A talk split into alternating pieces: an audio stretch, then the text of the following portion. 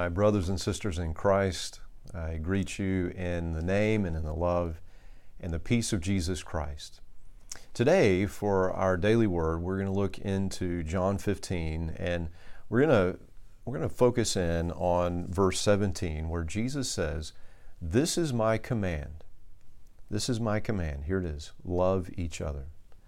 So Jesus in John 15 is talking about remaining or abiding in his love, re- remaining abiding in him that that he is the vine and we're the branches that we can't bear fruit and unless we're connected to the vine and he says that the way that we stay connected, that we remain in him is that we do what he says, that we obey his commandments. Now, you'll notice that he says in verse 10, when you obey my commandments, you remain in my love.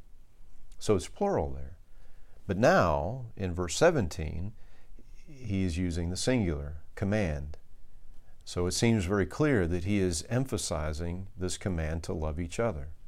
Now, question why is he emphasizing this command? Well, surely, just in a general sense, it's because this is the core of who we are, that we, we love one another just as Christ loves us. But also, but also, we get this clue then in verse 18, where he begins talking about how the world will hate us. Because the world hated me, Jesus says, the world's going to hate you. In uh, verse 20, we read that since the world persecuted me, Jesus says, naturally, naturally, the world will persecute you.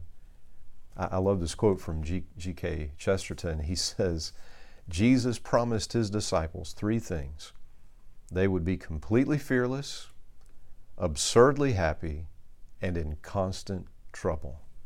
And it's true because we are out of step with the world.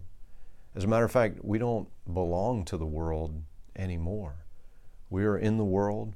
We love the world because, as we read in the scriptures, for God so loved the world. Jesus died to save this world, to save people. He died for the sins of the whole world.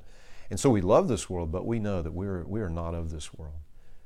This world is oriented in a completely different direction. That is to say, uh, this world is oriented toward the self, we are oriented toward God. And, and we are at odds with this world in so many ways, and we are rejected by this world. So, we need all the more to have the church family around us.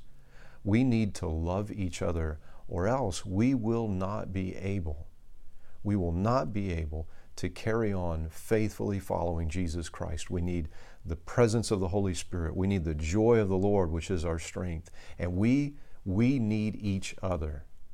And I think too many times we just assume that unity and love and peace is the default in the church family. And it simply isn't. Because we are not unaware of the schemes of the devil. He seeks to divide what the Lord has brought together. We see that in marriages, we see that in the church family, the, the sowing of discord. And besides that, we are broken human beings. And my brokenness is going to run into yours, and we are going to have conflict, but we must fight for unity. And I know that sounds like a weird thing to say to fight for unity, but listen, it is not a battle against each other. It is a battle against the enemy of our souls. It is a battle against the devil as he as he schemes to divide us, but also we fight, we do battle against ourselves and our own selfishness. We seek to humble ourselves so that we can love each other, right? We need each other to live out this life. We must not assume that it is a given. We must fight for it remain in Christ, and we must and we must hold tight to one another. And here's what I want to say, especially if there are any who are who are watching, any who are listening, that may have rejected the church family, the idea of church at all. And I want to say to you, first of all, that I get it, and I'm I am so sorry because probably at some point in your life you were hurt by someone in the church or by a group in the church. You were rejected, you were wounded, you were insulted. I, I, I get it, I do. And I'm so sorry.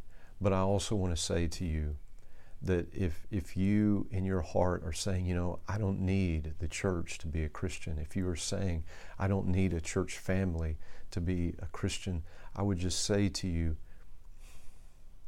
don't let your hurt, don't let that hurt keep you from the blessing of the church family, from, from what Jesus says is so necessary for our living out of the faith. We need others to one another right? We need, if we're going to love one another, we need others to do that. We need a church family, and it is worth fighting for.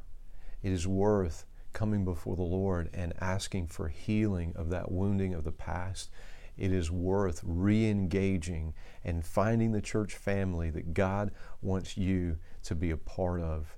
Jesus would not have emphasized this verse if we did not need one another and need to love one another deeply in such a way that we actually would lay down our lives for each other. And may it be so. Let's pray for it. Let's work for it. Let's fight for it in the name and in the power of Jesus Christ. Amen. Amen. Well, I love you, church family. And until we get a chance to speak again, may God bless you and keep you. Bye bye.